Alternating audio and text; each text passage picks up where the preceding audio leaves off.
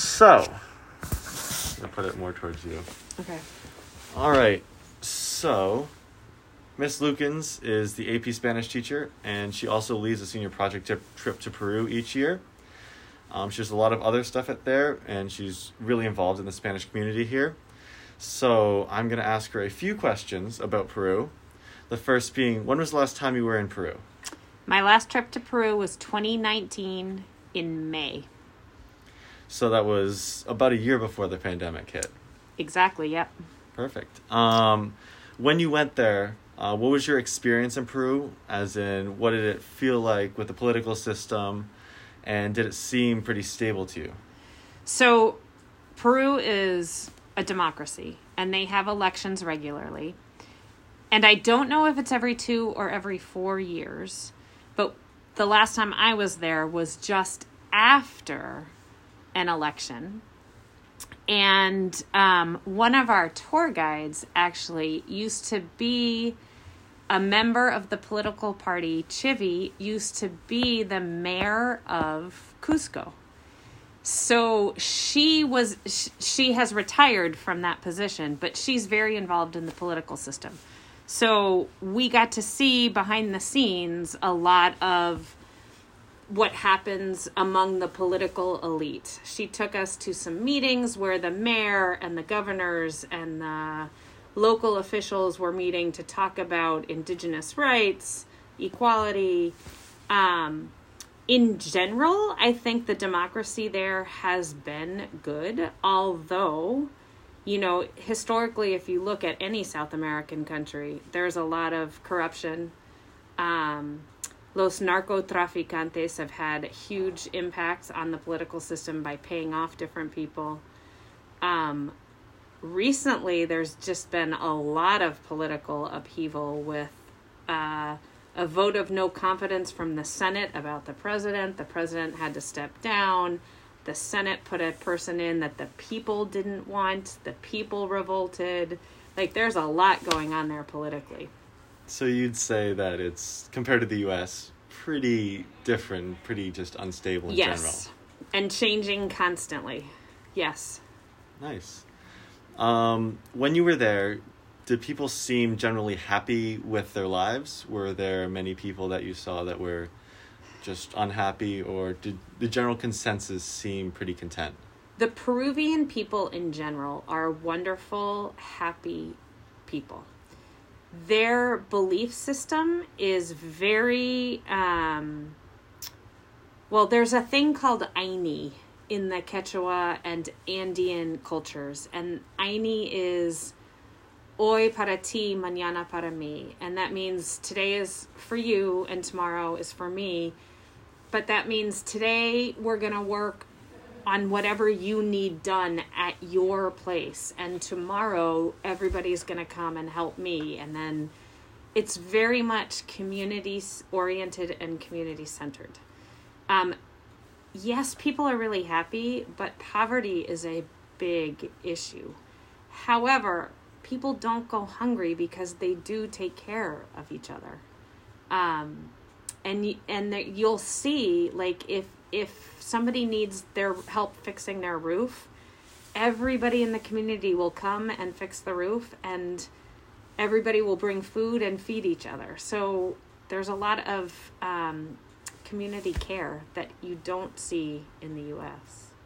So it's a pretty united country. Yes. So going into this pandemic, how do you think they responded, as whether they um, kind of united and just attacked it whole as one country, or as they kind of split up and had their own plans? So when the pandemic hit, it was a relatively new president, and he followed a lot of other world leaders and just locked everything down immediately. Nobody crossing the borders. And if you recall, there was a group of students from New England who got stuck in Cusco and couldn't get out. And they were there for like six weeks, seven weeks in a hotel because they couldn't leave the country. Um... And at the time, I thought that was the right approach. Um, but economically, that has killed the country. They rely a lot on tourism. There has been no tourism for almost a year and a half, a, well, a year plus now. Um, and and businesses have closed, restaurants have closed. A lot of people sell their goods on the streets and they can't do that. Like, when they locked down, if you were caught on the street, you were fined or even arrested. Like, they wanted nobody out and about. So um, it was a lot more drastic than here in the U S I thought that was the right approach, but here we are a year later still dealing with it all. So I don't really know. Yeah. So, um, so now that you've seen kind of two countries, one with a relatively good government system and then one with a little weaker government system, what do you think is the best plan of attack for keeping a country safe during a pandemic? I'm probably not an expert and, and don't really know how to answer this factually, but it seems to me that the U S, well, we have so many, so much better financial abilities that, you know, with the being able to purchase vaccines and being able to put money into vaccinations and research, we are certainly in a better situation than the people of Peru. Um, and there is there is a thought among South Americans that actually the U S is hoarding vaccinations and we should be helping to distribute them to poor countries. And I don't I don't have enough information to really know one way or the other. I'm thankful that I live in the U S and can get a vaccine. Um, I don't know, not ever having had a pandemic in my lifetime before, I don't really know how what the best way to handle things has been or would be. I think we did the best we could.